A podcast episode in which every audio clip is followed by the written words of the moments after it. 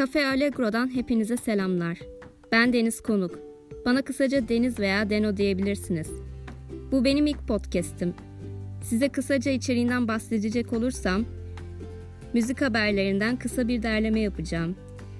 Bu haberleri sunarken yer yer beğenilerimi, yer yer eleştirilerimi sunacağım. Çoğunlukla eleştiri olacak galiba. Hadi başlayalım.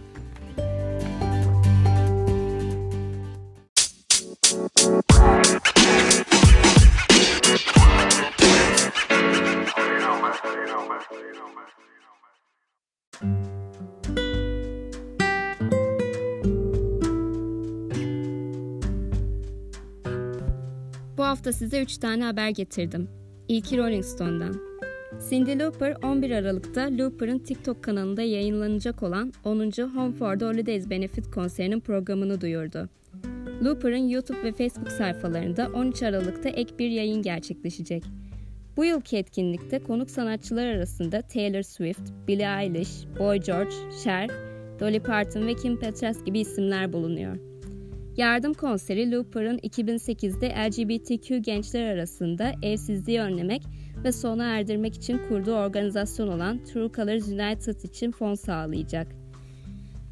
Amerikan saatiyle akşam 8'de gerçekleşecek bu konseri uykunuzdan fedakarlık etmeyi başarabilirsiniz, kaçırmamanızı tavsiye ederim.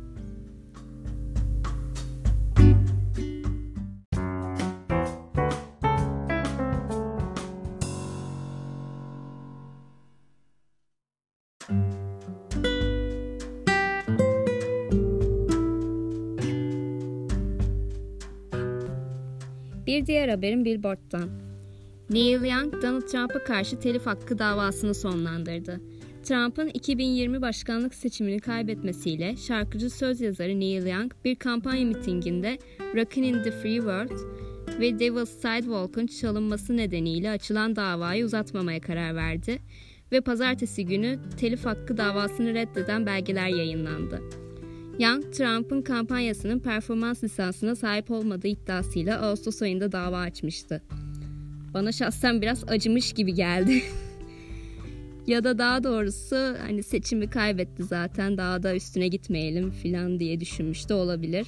Bu arada Trump'ın hala da başka bir şarkıdan dolayı başka bir telif hakkı davası daha var. Yani başı hala dertte.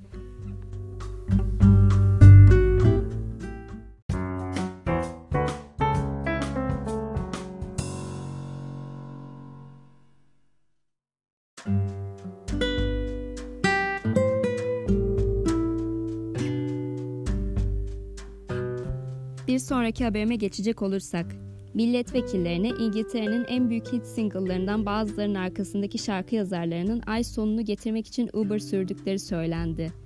Wow. One Direction ve Levi's Capaldi için şarkılar yazan Fiona Bevan, birçok yazarın yayın hizmetlerini telif ücreti ödemesi nedeniyle zorlandığını söyledi.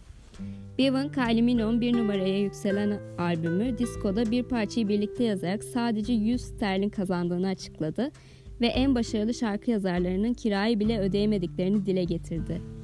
Üzücü. Bevan şu anda Birleşik Krallık'taki müzik endüstrisi gelirinin dörtte üçünden fazlasını oluşturan müzik dinleme ekonomisine ilişkin dijital kültür, medya ve spor seçimli komite soruşturmasına şahitlik ediyor. Buna ek olarak Nile Rodgers, Covid-19 salgından önce gelirine bakmadığını, çünkü tur gelirlerinin tüm organizasyonlarını destekleyebileceğini ancak şimdi bir akışın değerinin ne olduklarını bile bilmediklerini ve kayıt şirketleriyle yayın hizmetleri arasındaki gizlilik anlaşmaları nedeniyle öğrenmenin hiçbir yolu olmadığını belirtti. Size bunu yapan hayat bize neler yapmaz diyorum ve diğer haberime geçiyorum.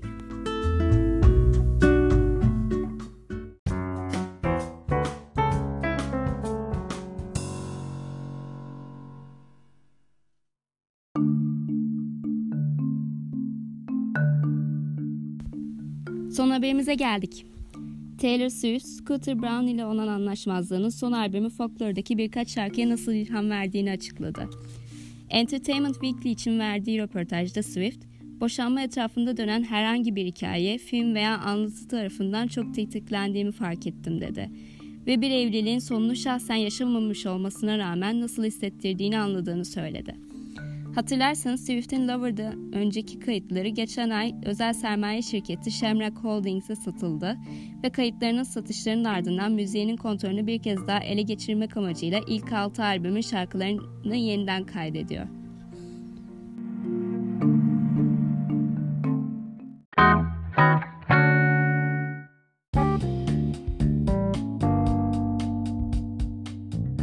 Scooter tam bir dolandırıcısın. Bu arada birkaç şey özellikle söylemek istiyorum. Bayağı saçma bir olay çünkü. Yani menajerlerin sizin için çalışması gerekiyor. Siz menajerler için çalışmamalısınız. Çünkü siz yoksanız menajerler de yok. Yani bu bu kadar basit. Yani bu devirde gerçekten kime güvenileceği hiç belli olmuyor. O yüzden yeni müzisyenler kesinlikle e, kontrolü ele alın. Yani gerekirse tartışın, kavga edin ama kontrol sizde olsun. Yani müzisyenler kendi kayıtlarının sahipleri olmalılar. Yani bu bu kadar basit bir şey bence.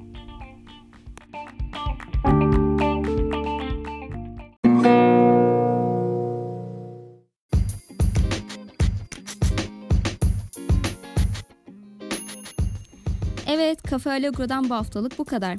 Haftaya yeni müzik haberleriyle ve skandallarla sizlere görüşmek üzere diliyorum.